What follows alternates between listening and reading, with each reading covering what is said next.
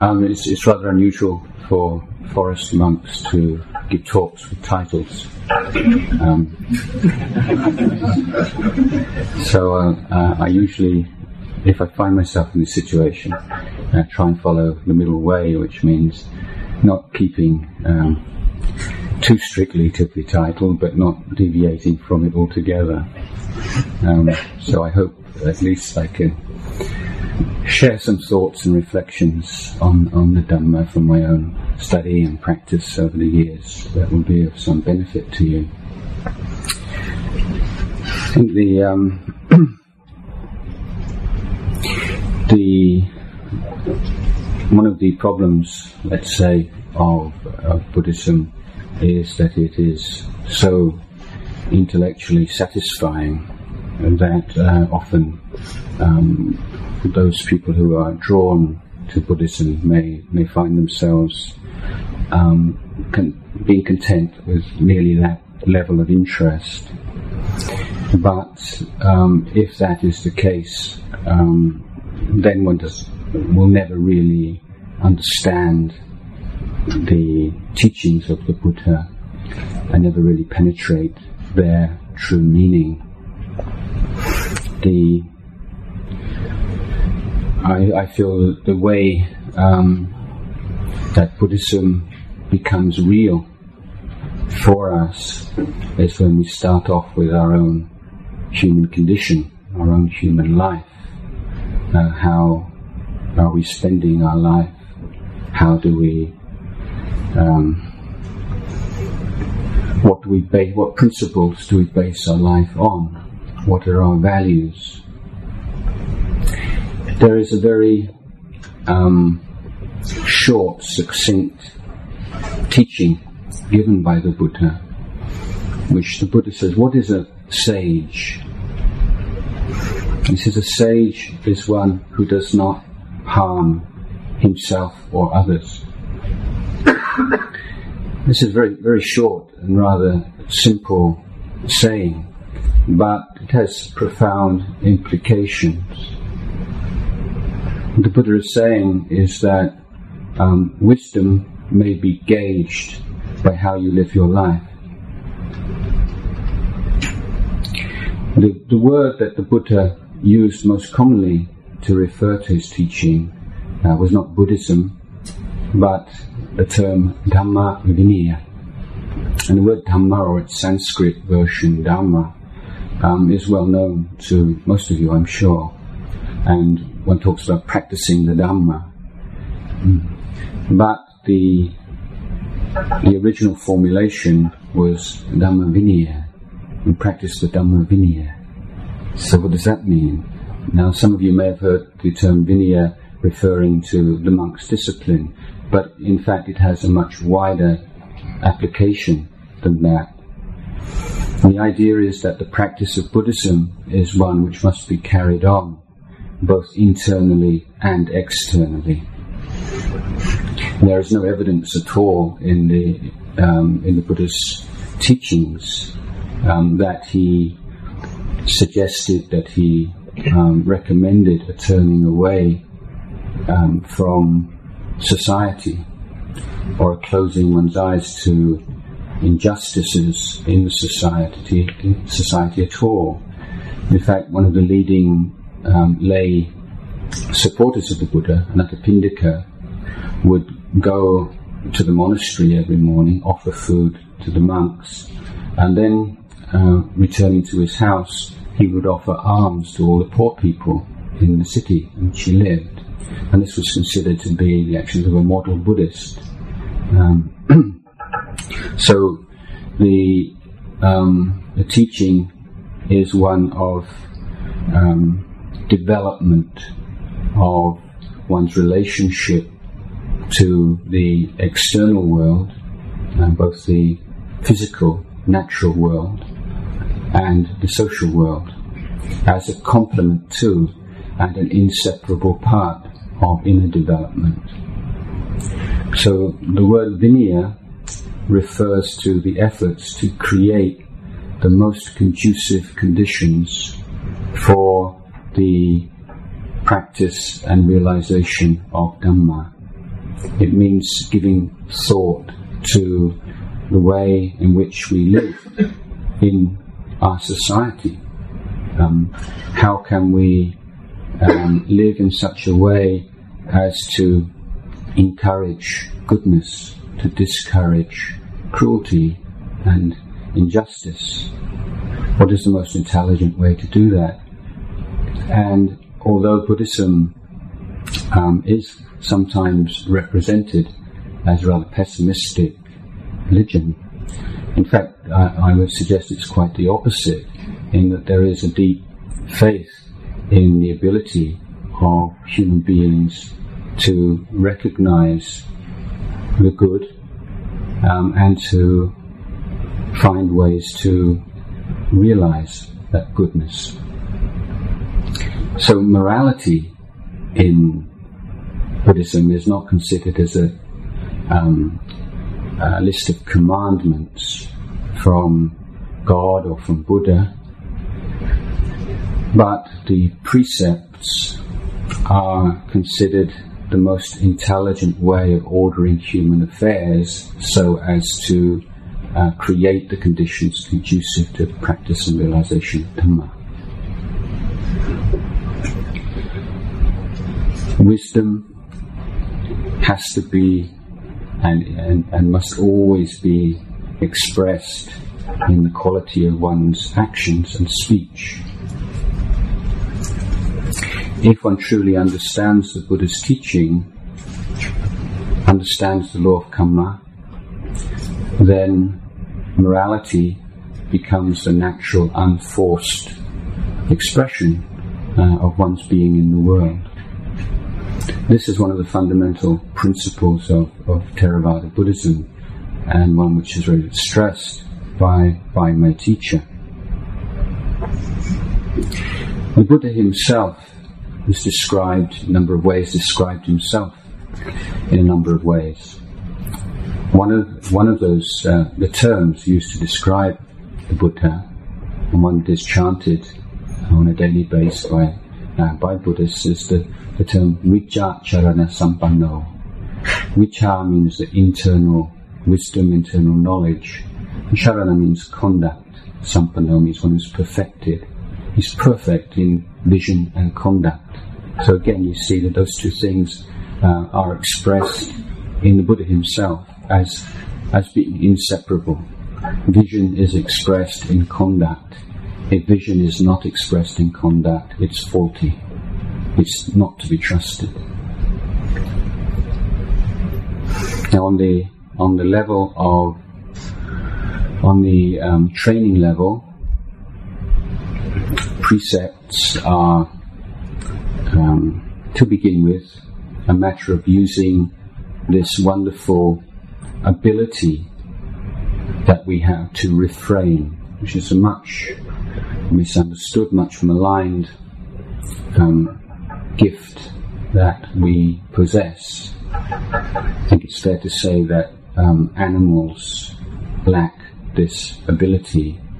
No matter how patient you might be and um, diligent you might be, I would think it would be um, impossible to train a cat to feel compassion for mice or to refrain from jumping on a mouse and eating it or killing it. But human beings can do that. Um, we can have the impulse to harm, to maim, to kill um, arise very strongly in the mind, but that we, we do also have the ability to recognize that as unwise, inconsistent with our ideals, and to refrain. So the ability not to do certain things um, is an extremely uh, creative um, ability, essence of creativity, knowing when not to do. You can see this in, in art, in Chinese painting um, is so powerful because of all the empty spaces that are left. Um, non-air conditioned rooms are made livable by windows which allow air to come in and out. Um, writing, um, composition is is made most powerful by knowing what to leave out. And similarly, in, in, in social um, intercourse, in the way that we live together as human beings, um, the ability to refrain from certain actions wisely and voluntarily, not through a sense of fear or compulsion, but because he sees the value of doing so. This is one of the things I would suggest that make us truly human. Um, and this is a very no- noble thing um, to exercise that ability. So, virtue and wisdom are considered to be um, inseparable. And the simile that the Buddha um, gave to uh, explain this or express this uh, was that of someone washing their hands. Just as the left hand washes the right, right hand, the right hand washes the left hand. Similarly, um, virtue uh, cleanses wisdom, and wisdom cleanses virtue. So the uh, the precepts are to be examined one by one, and although um, in the traditional exposition of the teachings, precepts are considered to precede wisdom. Um, wisdom is needed right from the start, the initial level, in order to see the drawbacks and the suffering inherent in not keeping precepts and the value of keeping precepts. And when one has thoroughly investigated a precept until one sees very clearly the drawbacks of not keeping it and the value of keeping it, then one will be establishing a firm commitment to that precept.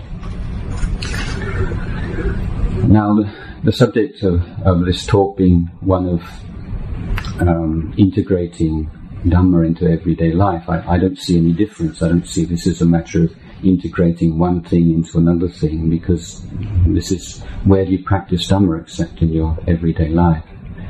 Um, the I think the confusion that may come about is when Dhamma practice is considered to be a matter of sitting in a particular way with your eyes cro- uh, closed, eyes crossed if you want, and um, um, concentrating on an object or walking up and down in a particular way, and, and considering that's what Dhamma practice is, and then you think, well, this is so uh, so far apart from the, um, the, the challenges in my everyday life.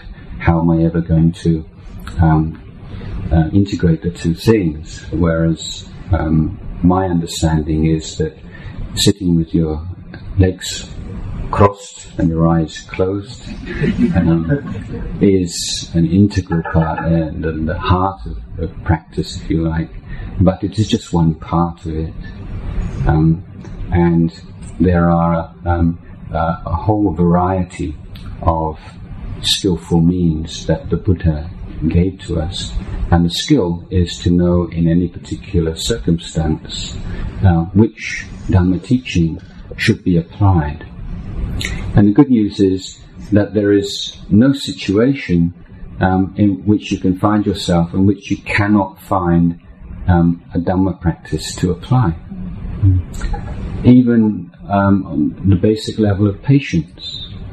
Patience is, is not one of the more um, exotic and um, um, interesting um, Dhamma teachings. Um, Buddhist monks are very rarely asked to give Dhamma talks on patience in everyday life. But the when I first arrived in in uh, Ajahn Chah's monastery, I didn't speak uh, a word of Thai at that, at that point. I kept on hearing this. He'd give these really long talks for about three hours, um, sometimes longer. And although I'd been used to sitting cross-legged, um, the monastic etiquette requires you to sit in the, the patpia position. I don't know if you've seen Thai people sit with one leg to one side. So the first feeling, you feel awkward. You know, it's not symmetrical, it's not balanced, and it feels awkward. And and you have to sit in that position you know, you can switch from one side to the other side. You tend to do so at um, shorter and shorter intervals, but um, you have to sit like that. You can't sit cross-legged. And so you're hearing, and it's hot, and there's no cushions and no zafus, and and you're and there are mosquitoes, and you're listening to something you don't understand. Three months, uh, three three hours, and um, I uh, I started to pick up this word. It seemed to recur again and again and again and again. It was otton, otton, otton. So when I, um, after hearing one of these talks, I asked one of the, the Western monks who could speak English, what, what does otton mean? And he said, patient endurance. so um, I, I, quickly grasped this as um, one of the most essential things that Ajahn Chah was teaching. And I think in, in daily life there are, although um, Western technology and, and um, is, is, tends to seem to me at least to be devoting itself to find ways um, in which um, you can live without having to be patient. And um, let's say computers, you know, if, if you um, if you have to wait for more than two seconds for a website to come up, you know, you're starting to irritate. You already sort of expect things to be um, there immediately, um, and start to, f- if you um, not careful, you start to think you have a right not to experience pain or discomfort. And at the very least, um, the idea of developing patience or patient endurance, being willing to abide peacefully, to be friends with things that you find difficult and unpleasant. I don't think that's a, a, a dominant spiritual ideal, um, even amongst Buddhists. But the but the Buddha said, patient endurance or patience is the supreme incinerator of defilements. Yeah. So the Buddha gave it like you know, number one status, you know, in terms of that spiritual power which is really effective um, in dealing with all that makes the mind uh, agitated, clouded, and um, miserable. So, right away, you can see, um, even if you're in a position or in a situation where you can't close your eyes and be mindful of your breathing, you can always be patient. And if you're always, if you're exercising patience, you are you are practicing um, the spiritual quality that the Buddha considered to be um, most efficacious um, in the realization of nibbana. Wonderful, isn't it? I mean, you can always be practicing something or other. Coming back to um, sila for a minute, I, I, just now I was talking about the importance of taking up each precept and investigating it and seeing the um, the rationale for it, the value of it, until you get this sense of faith and confidence in it as a training. So we have this idea of education or training in Buddhism. And if any of you have ever participated in a um, a Buddhist ceremony in which you ask for the precepts, um, you may have noticed that the, the wording of these precepts is significant, as is the fact that the precept ceremony begins with the lay community requesting the precepts from the monk.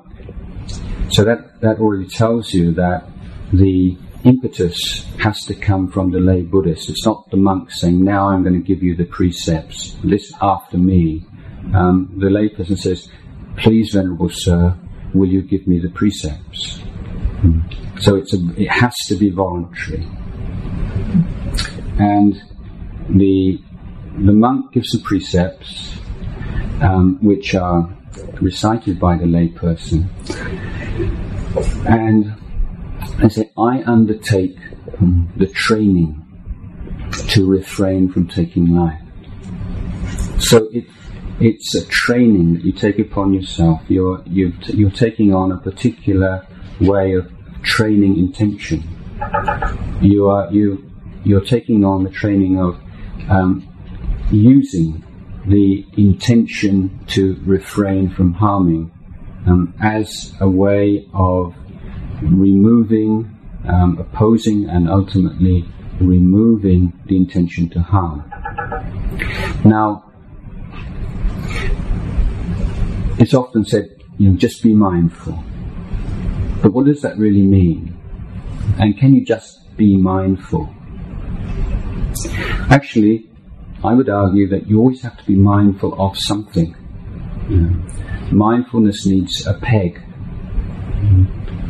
On the level of satipatthana meditation, talk about the body, feelings, the mind, mental objects, and so on.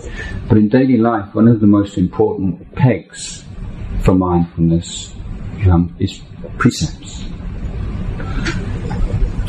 So this is a very different way of talking about morality, isn't it? It's not uh, keeping commandments out of sense of fear of punishment, desire for reward, but this is a training, training of intention, and um, a skillful means of using the intention to refrain from certain actions and speech as a peg or an object of mindfulness. And let me give you an example of how that might work. Let's say um, a mosquito was to bite you, or let's say a malarial mosquito was to bite you. Yes. And now, um, most people, and I, am going to shock you here, even many Thai Buddhists, um, would just go like that um, without thinking. But the essence of Buddhism is what? What does the word Buddha mean? It means uh, the awakened one. So we're trying. Um, if we want to talk about integrating Buddhism into daily life, it means integrating the sense of uh, wake, uh, awakenedness or wakefulness into one's life through mindfulness. And here, using that precept, if we take that precept seriously, think about it a lot, reflect on it a lot, it's like it's right there in the forefront of our mind. And anything that's there in the forefront of your mind is likely to pop up easily. If it's something that you um, you may have thought about once or accepted intellectually on a certain occasion and then forgot about, then it's unlikely that it's going to the, the recollection of it is going to arise very easily. But it's that recollection of a precept that arises at that moment, which um, causes a very interesting thing to happen. You're about, just as the cat uh, instinctually jumps on the mouse, um, you're just about instinctually going to destroy the life of something that you feel threatening or which is, is biting you. And you stop. And Billy, you stop you stop. How do you stop? Why do you stop? You stop because there is the recollection of the precept not to kill. And at that moment, there is a certain tension in the mind. But that tension lasts probably just a short moment. Um, and then you realize what you're doing and think, what shall I do now? What's what's the best thing to do now? And maybe just blow it away or brush it away, and you solve the problem in that way. Mindfulness is thus the precondition for wise reflection. You create, you, it's as if you um, drive a wedge in between intention and action or intention and speech. Mindfulness of a precept is the tool by which you create that wedge and create that breathing space and that opportunity for wise reflection. In in Thailand, there's a great teacher who passed away some years ago. Some of you may have heard of him, Ajahn Buddhadasa. And one of the sayings that he was renowned for was that the meaning of mindfulness is, I'll use the, the Thai first, it's very short, sharp, Panya Tan, which means that the wisdom, the knowledge, um, the understanding that you have at an intellectual level, the ability to, for that to arise at a time when it's most needed when you're under pressure, when there is a, a temptation to act in, a, a, in an unskillful way, that's mindfulness. It means that wisdom is abreast of the circumstances. It's not that you do something wrong, immediately you've done it, you think, oh no, there I go again. I said I wouldn't do that, and I've gone and done it again. You know, poor old mosquito. may you be reborn in a very pleasant heavenly realm, and, and just sort of try to make the best of a bad job. But um, so, I mean, the real challenge is, you know, okay, you, you, you know the teachings and you, you know, you've got a basic idea of what it's all about, but how can you draw upon that wisdom when it's needed? Not after the case, but right at the moment that it's needed. And that's the role of mindfulness. Um, and mindfulness needs an object. Um, it needs a peg and to if you if you're if you're much more kind of go with the flow, free and easy, just be mindful. Um, those ideals don't tend to be sharp enough and adaptive enough to unexpected circumstances um, in the way that a clear cut principle which has been laid down, which you've adopted wisely and consciously, but which takes into no account at all your um, penchant or your skill for rationalization and uh, all the um, other things that you may take to be extenuating circumstances. Mm. So it, it cuts through an awful lot. Now, at that moment that I, I, I mentioned just a moment ago, um, there is the mindfulness of the precept, giving the opportunity to reflect on what am I doing, what should I do, in line to be consistent with the principles I've adopted, the ideals that I exalt in my life, that moment you see that intention to to harm for what it is an automatic conditioned response uh, response or reaction to a stimulus be it a stimulus being pain irritation uh, uh, itch or whatever and so at that moment, you, you're patient, you're mindful, and you, once you're mindful, you also have to be patient because you might be mindful, um, and then still anyway, you know, you can't help it. You know, you're just going to do it anyway because you lack the patience.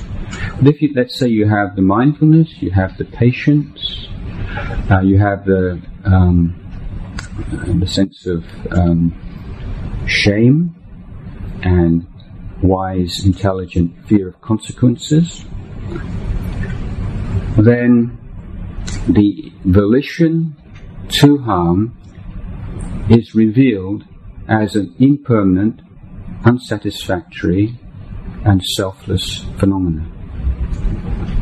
So, right from the very beginning of training, you know, training of keeping precepts in daily life, you have opportunity uh, to develop insight into the most profound teachings of the Buddha of anicca dukkha anatta, or impermanence, um, unsatisfactoriness, and not self.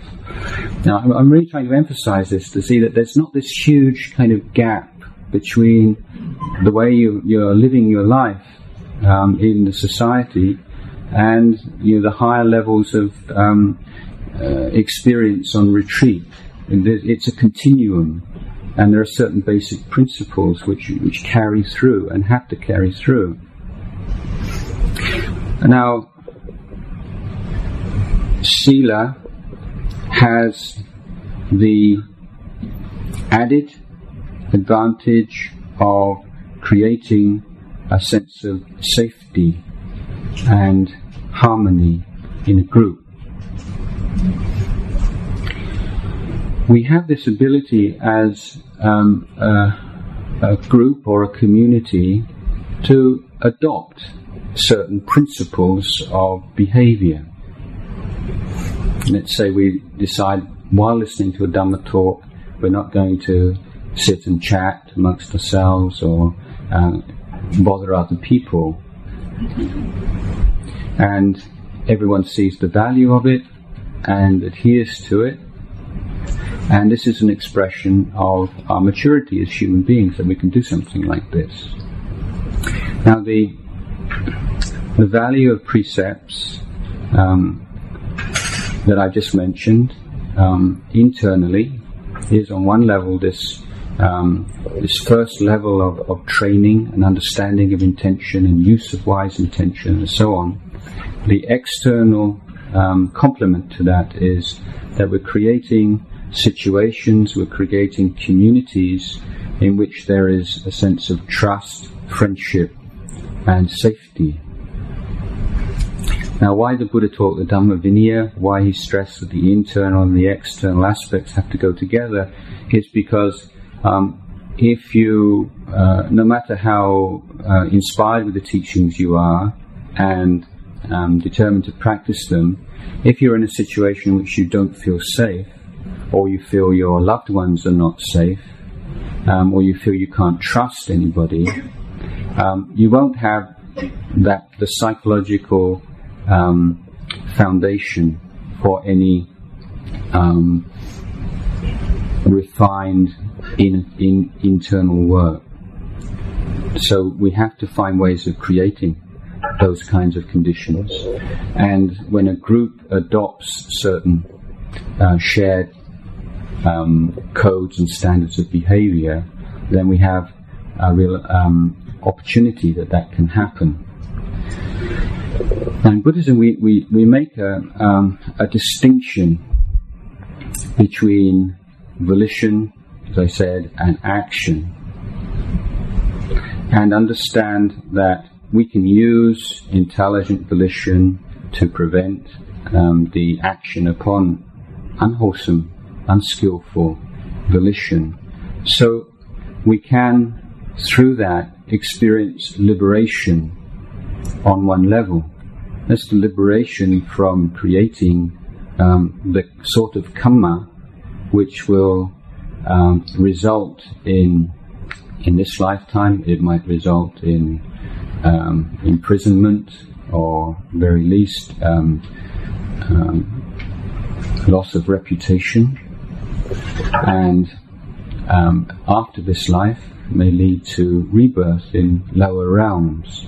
So there is a liberation from the danger of um, unfortunate rebirth through the wise keeping of precepts. So there is a, um, a liberation through that. What is important psychologically also is that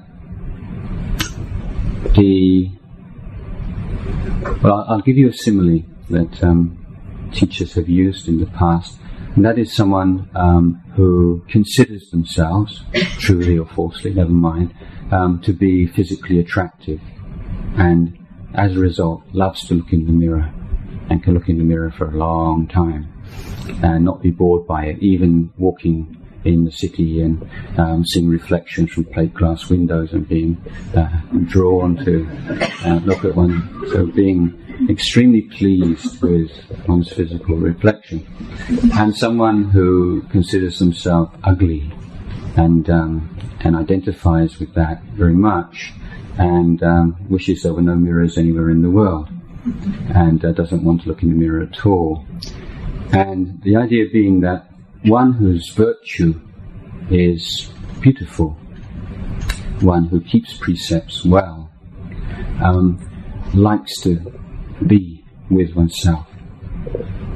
Self respect, self esteem, um, ability to be a friend to oneself, a good friend to oneself, um, comes through um, the intention, consistent intention to keep precepts. And one who doesn't keep precepts, uh, who hurts, harms, takes advantage of others either physically or verbally, even um, although they may be successful in their career and um, generally uh, get on well, make a lot of money, um, the drawback of it is that deep down they won't like themselves very much and they will uh, not like to spend time with themselves. Um, they will always be looking for some kind of distraction. Now, the um, the worst thing about being wealthy is that you have um, much more opportunity to distract yourself from someone who's poor, and um, so. Uh, and particularly in this society, we have an unrivaled opportunity for distraction we have a huge number of weapons of mass distraction everywhere around us, and and so um, if you're living your life in a very uh, busy, confused way, you may not even notice that. But if anyone um, does become interested in spiritual practice and takes up meditation, um, they'll find a great deal of difficulty and a great deal of resistance um, because they don't want to get closer to what's really going on inside. So this is another way in which there is this uh, complete, there is already this complete integration of Dhamma practice. It's not something you have to sort of do. I mean, if it if it's true Dhamma practice, it's already integrated um, with with precepts um, kept well and purity of precepts. Um, what does that mean? Does it mean you have to be pure? What does it mean to be pure? The Buddha didn't say purity of precepts means that you don't ever break a precept, because that would um, that would mean that you'd have to be mindful all the time, and only arahants are that. But what it means is that you have that firm intention to be mindful, and train yourself to be mindful and to keep the precepts, but if you should break a precept, you um, you acknowledge that and you reveal it to a good friend. You don't conceal it. You don't try to evade responsibility for it, and you have the firm intention not to commit that same fault again. So if you break a precept and you have that sense of acknowledgement um, to yourself and a sense of non-concealment from others and um, the sincere intention um, not to do that again, that precept is purified through that. So we purify our precepts through through that. If you keep all five precepts, then you're good friends with yourself, you have a sense of self-respect. You like spending time with yourself. Um, you're interested to explore your inner world. And there is a sense of well-being that arises in mind. And a sense of well-being and inner happiness is absolutely essential to progress in Dhamma Vinaya practice. Only the happy mind can understand suffering. A suffering mind cannot understand suffering as suffering. Mm. This is why spiritual life um, has to be enjoyable. Mm. If you don't enjoy your spiritual life as a Buddhist, you're not going to get very far with it. So that's not to say, you know, enjoy every moment, your, your knee hurts, your back aches, you're enjoying it. But um, the big picture, understanding the significance, the context of, of particular periods and bouts of, of, um, of pain and, and uh, discomfort, generally there's a sense of enjoyment um, and and faith that yeah this this means something. This work this works. Um, and not just not just faith in the teachings, but faith in yourself. We've had some interesting discussion about faith today, and you say, um, can we encapsulate Buddhist faith? Can you do without faith altogether? Um, what does it mean? As Theravada Buddhists, um, we are faith is usually considered in terms of like working hypothesis, but there are certain things that we we take on faith that we can't prove. One is the enlightenment of the Buddha. Now, what's significant um, about the enlightenment of the Buddha for a Theravada Buddhist is the insistence that the Buddha was a human being. Um, may have been a uniquely endowed human being, but he was a human being. And his enlightenment 2,500 years ago was the enlightenment of a very gifted human being.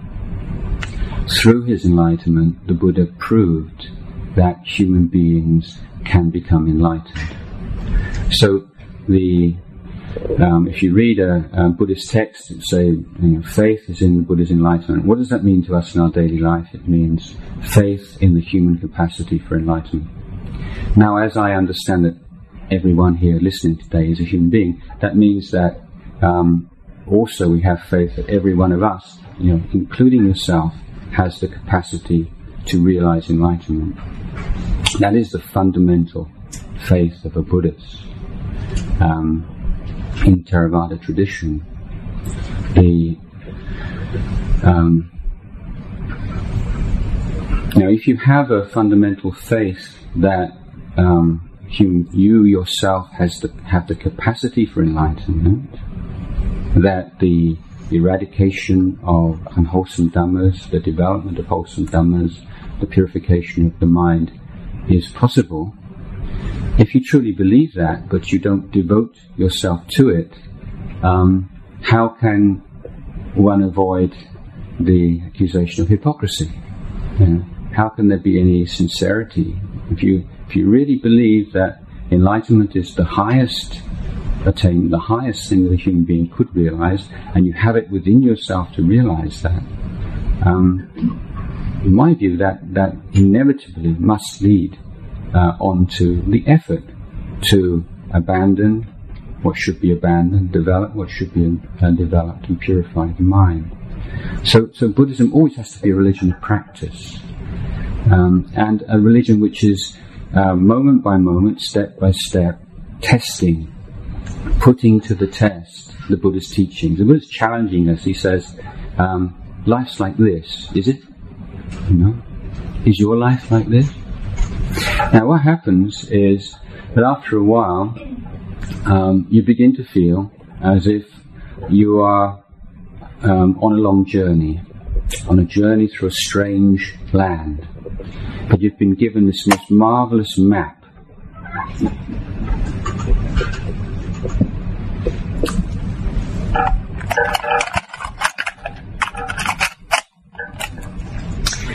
And as you walk along, you look at your map, and it says on the left hand side there's a forest like this. Yes, there's the forest. And you walk a bit along, it says just over there there's a ridge and there's a village on the ridge. It has about 50 houses and there's a well. Oh, yes. And say, yes, yes. Oh, this is a really good map. And then you sit down and then you open up your map and you look up ahead. Now you've come from a country which is dead flat. And on this, on this map, it says up ahead, there are mountains 10,000 feet high. And everything, and you say, how can that be? That's totally counterintuitive. I mean, you've, you've never even seen um, a hill, you know, more than about 100 feet high. And here it says, there are mountains 10,000 feet high. Now, what would your response be?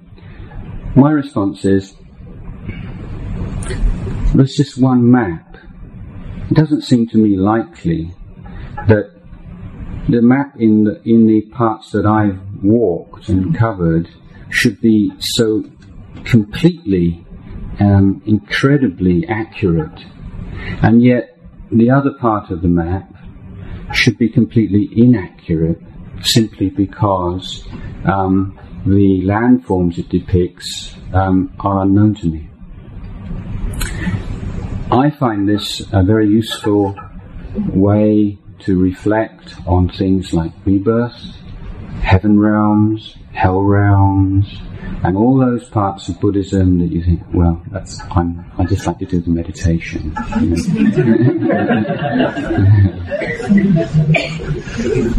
so, uh, did I sense some resonance there? um, um, but you know, like picking and choosing um, uh, a teaching given by the Buddha is somewhat arrogant, I would say, and um, the you know, and, and how, how far can you trust your own your own mind and your own judgment of you know what works and what doesn't work? There's a very famous teaching um, in which the Buddha uh, took up a handful of leaves. You've probably heard this. And he says, "Monks, which is which is more? Number of leaves in my hand, number of leaves in the forest." And and the monks will say, "Number of leaves in the forest, far more." And the Buddha says, um, the number of leaves in the forest are comparable to all the things that I've realized and understood. Number of leaves in my hand, those um, those things that I've realized and understood, which I think are useful for you to study and conducive um, to the realization of what I've realized. You don't need the whole thing. Okay. So, what is the handful of leaves? The handful of leaves are the discourses of the Buddha. The discourses of the Buddha contain innumerable references to rebirth and to other realms of existence.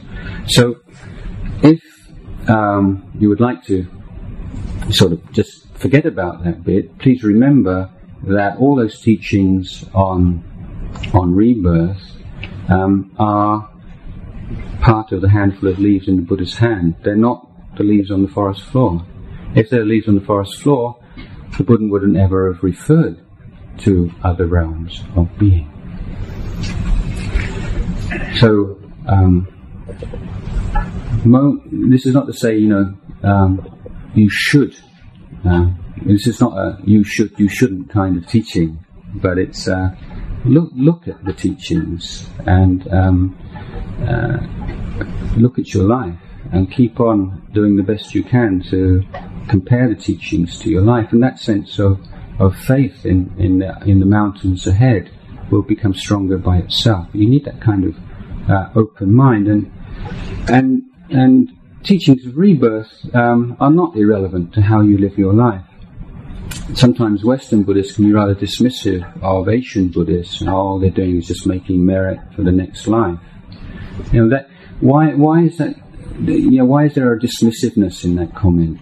Um, it's because it's, since it's kind of superstitious, and, and you know, uh, and in fact, the assumption is that it's pointless. But if you were to accept that there is a future life, and how you live this present life is going to have some bearing on experiences, and it's actually quite intelligent.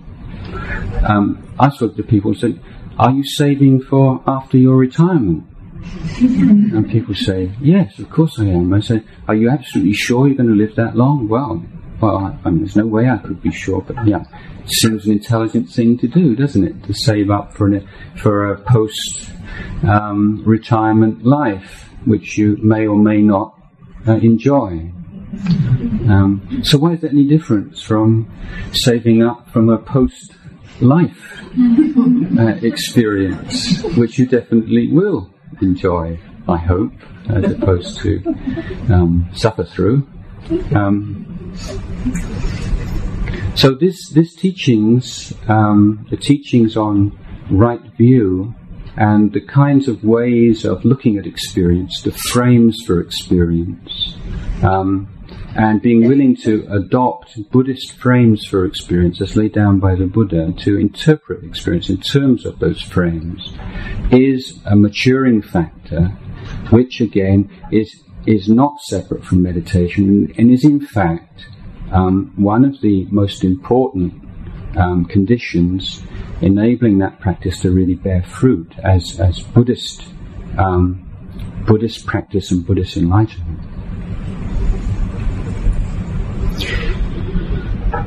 So, with that foundation of um, of precepts and that willingness and interest and enjoyment of being present, and we develop the, the inner world, the inner world of virtue. And it's not just mindfulness, but it's developing patience, kindness, compassion, um, effort. And in daily life, I think this, this word effort is, again, a very useful one to bear in mind. When Buddha said, right effort, uh, what does that mean? It means the effort to um, intelligently care for the mind, protect the mind from all that um, undermines it and all that sullies and defiles it. Given that um, you're not always going to be successful at that, the second kind of effort which is needed is the effort to um, use skillful means um, to remove, uh, to alleviate the defilements, the afflictions that have already arisen. Third kind of right effort is to bring into being in your heart and mind those wholesome dhammas which have not yet arisen. And the fourth, to care for those that have already arisen and to nurture them intelligently so that they grow and grow and grow until they reach perfection. So again, whether you're you're in a monastery, you're in a very peaceful environment, you're in a um, very confused and difficult environment, these four efforts uh, are, are, always um, able. We can always practice those. So there's always an opportunity and, a, and indeed a necessity um, to practice those um, those kinds of effort. And um, and so I mentioned earlier the whole variety of, of practices that we need to develop. Um, traditionally, the Buddha talked about having practice a calming practice, a development of uh, a mindfulness practice, such as mindfulness of breathing, in order to be able to re- return to a point of calm, in order to ground oneself calmly and clearly in the um, in the midst of people and situations which are not calm and clear. Um, uh, an ability to reflect on the unpleasant and um, unattractive aspects of the physical body. Um, um, in the case when the mind becomes totally obsessed with sensual desire or inappropriate sexual desire, ability to develop practice of metta, loving kindness, forgiveness, when the mind becomes obsessed with feelings of anger and resentment, um, and reflection on death, when the mind becomes very sluggish and, and lazy, and um, I'm, um, I will, I will meditate uh, when I've done this, and this is this has worked out, and that's then I'm going to go on retreat. Then I'm going to, you know, we're always about to meditate. Um, but um, you know, being about to meditate isn't really what it's all about. Then you you know you don't really benefit from anything in that in that way. Um, and the reflection on death um, has many salutary effects if it's performed correctly. For one, for one, um, it gives a real new perspective on family life. For instance, you realize that um, one day we have to be separated from everyone we love, and we don't know when it's going to occur. It could occur any time at all. Um, if you take that on board and really think about that and reflect on it, that kind of strong, um, unwholesome attachment tends to weaken. But more importantly, you begin to see it's not really worth it.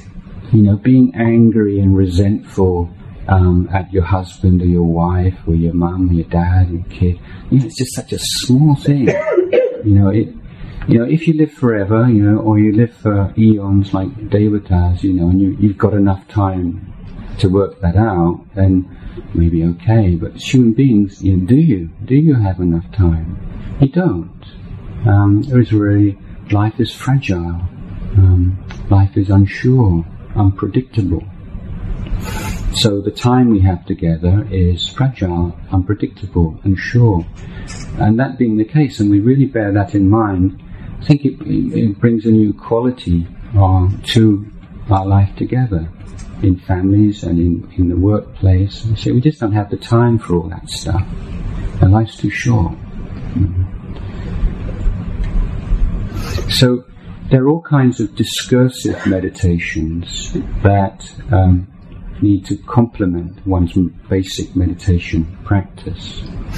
And um, I have um, a certain amount of experience um, teaching um, people who are terminally ill in Thailand.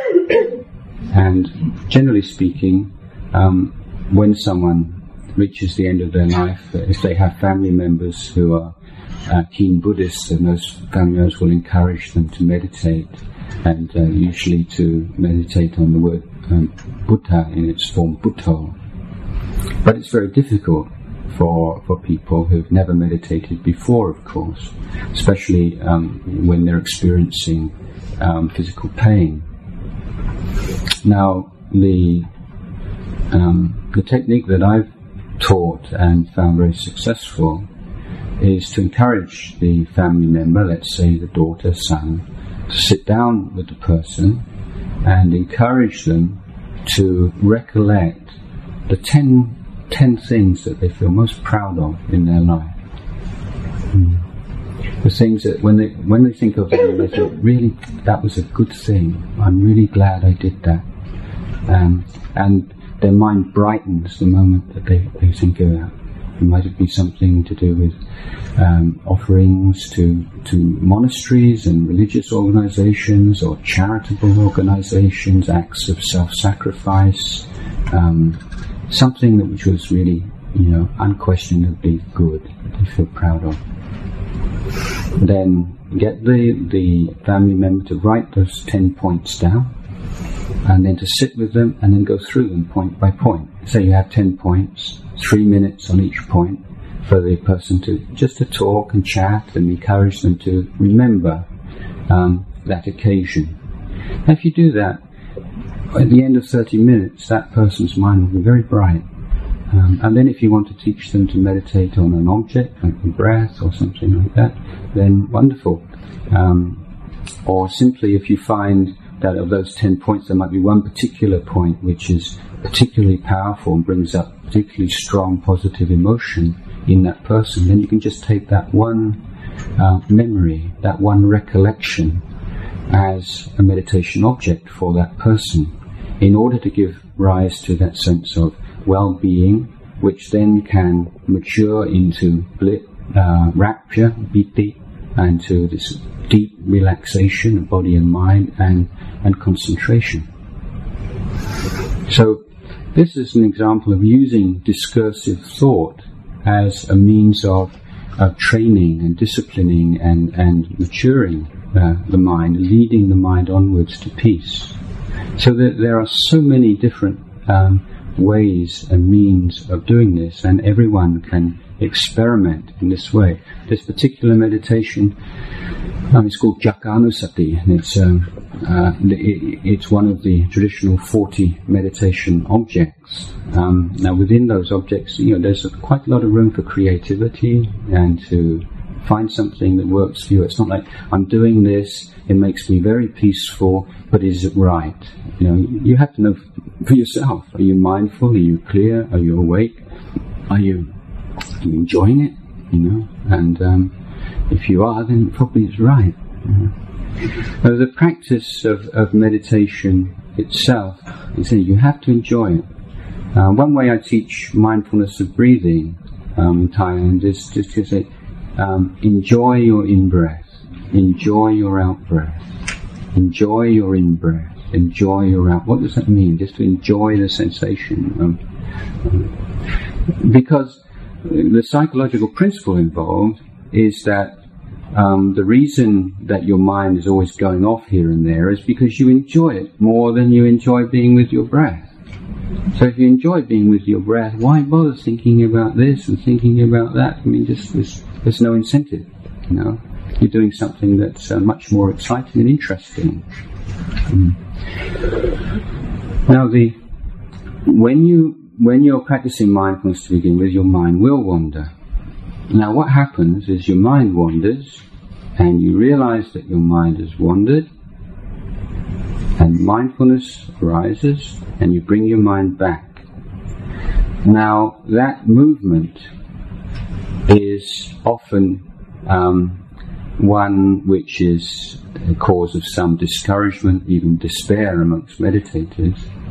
But from my point of view, this is um, a perfection in action. It's called the perfection of renunciation.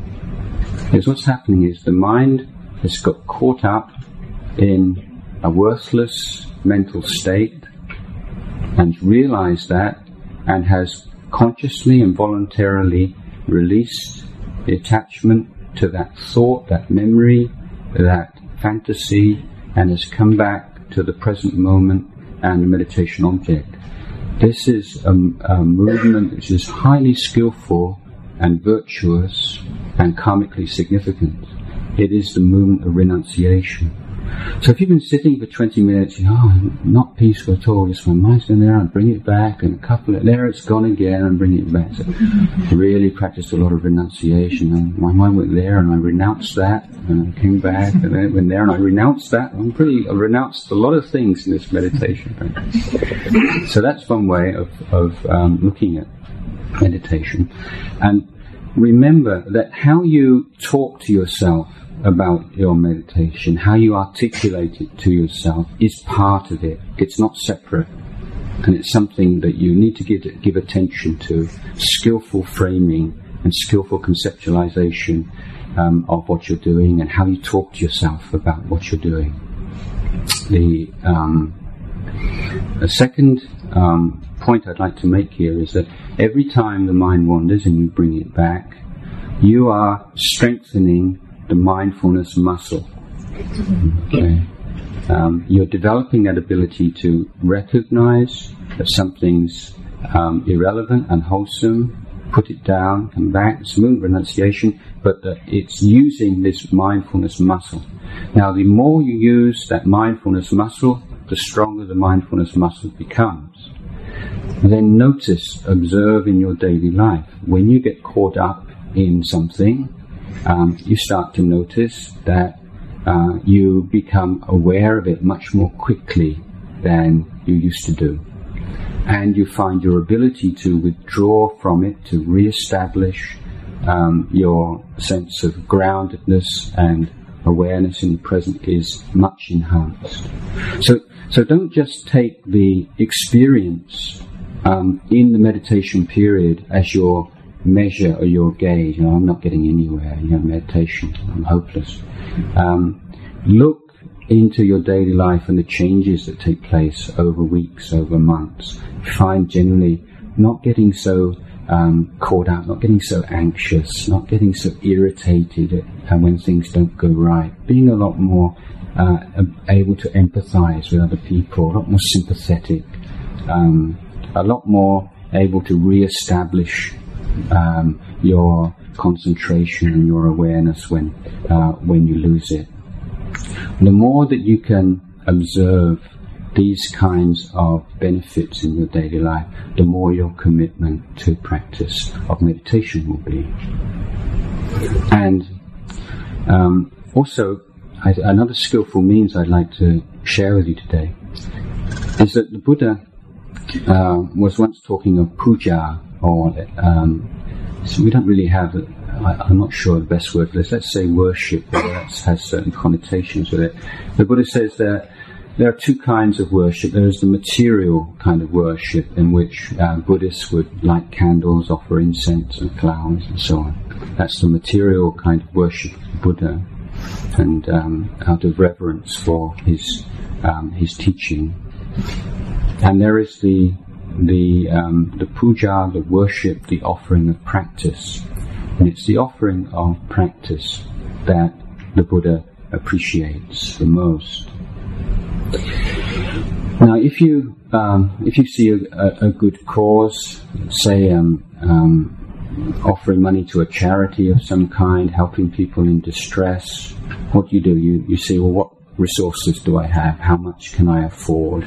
Um, and you give as much as you can afford, and then you feel um, happy and proud that you've contributed that much. You've given as much as you could, and you feel happy with that. And and I feel you you can apply that same principle to meditation. You have a sense of offering, um, and it can be um, an offering to the Buddha, the Dhamma, and the Sangha, the Triple Gem. You can offer 20 minutes of your time, 30 minutes of your time to enha- enhance the amount of mindfulness in the world, the amount of peace and calm in the world. And you're going to make that an offering to the Buddha. A, a de- a de- you dedicate it to your teachers. You dedicate it to the, or you may choose to um, reflect on the Buddha's words that of all the meritorious activities um, that can be performed by a human being, um, the practice of uh, the development of, of peace and understanding is the most profound. And the Buddha said, if, if, if you were to offer a meal, if you had the great good fortune to offer a meal to the Lord Buddha and 500 enlightened disciples, you would still um, get less merit than if your mind became totally calm for one finger snap. So it's an incredibly meritorious activity, even if you don't feel you're particularly calm. And if you have a loved one, someone that you care about, someone who's suffering, then you can say, I'm going to offer this 20 minutes, this 30 minutes, this hour, to offer the merit that arises to my father, to my mother, um, to my spouse, to my children. And so the whole mindset changes, doesn't it? It's not what can I get out of it. I hope I get peaceful today, and you know, it's always me, me, and my practice, and you know, it's not going as well as I'd like it to. Um, so, so it's like you know, what what have I got to give? It's a wonderful cause, something that's really I, I really want to support. I've got this much, I'll give this much. He said, well, you know, I'd like to offer merit to and dedicate merit to my teachers, offer merit to loved ones and people I care about. I don't know how much I'll have, how much peace, how much merit, but however much I have, I'm going to give. Um, and that's a very skillful way to approach meditation. If you you are very sort of me and my practice, and it's going well, and it's not going well, and or or if you're feeling very lazy, you're saying, well, ah, if I sit, yeah, it's quite late. I'll probably, you know, I'll probably get a bit sleepy, and yeah, I'm just going I just don't have a rest, you know, just go and sleep. So don't do any different, you know. If you're doing it for yourself, you think, well, you know, I'm, I'm reasonably peaceful anyway, you know, I'm, I'm not really. or else, you know, I'm so confused, even if I was to sit, it'd be a waste of time, you know. Um, so you know, or, or, it's too it's too early, it's too late, it's too hot, it's too cold. Um, I'm too hungry. I've just eaten my meal, you know, and all these kind. Of, so you say, well, however it is, you know, it's time to offer something, you know, offer some merit, dedicate some merit through through this sitting practice or this walking practice. But this is this is a, um, a skillful means, and encourage you all to see the way your mind works and find skillful means of dealing with the particular obstacles and obstructions that you're experiencing. You know, within the basic parameters that the Buddha laid down, there is a real um, opportunity to to um, innovate and to find something that, that, that works for you. So, so what is practice? I mean, it, it's all your life. You know, it's what you're doing every moment of the day. Um, and how can you most uh, clearly and most sincerely uh, express um, the Buddha's wisdom and compassion in your daily life? So these these are the few words that I'd like to share with you um, this afternoon, and I'd, I'd, like to bring the, the talk to um, to an end at this point, and in the remaining time, um, offer your opportunity to um, ask me to clarify anything that I may not have explained clearly, or to argue with me, um, tear my talk to pieces, um, or um, ask about anything at all, uh, please uh, feel free.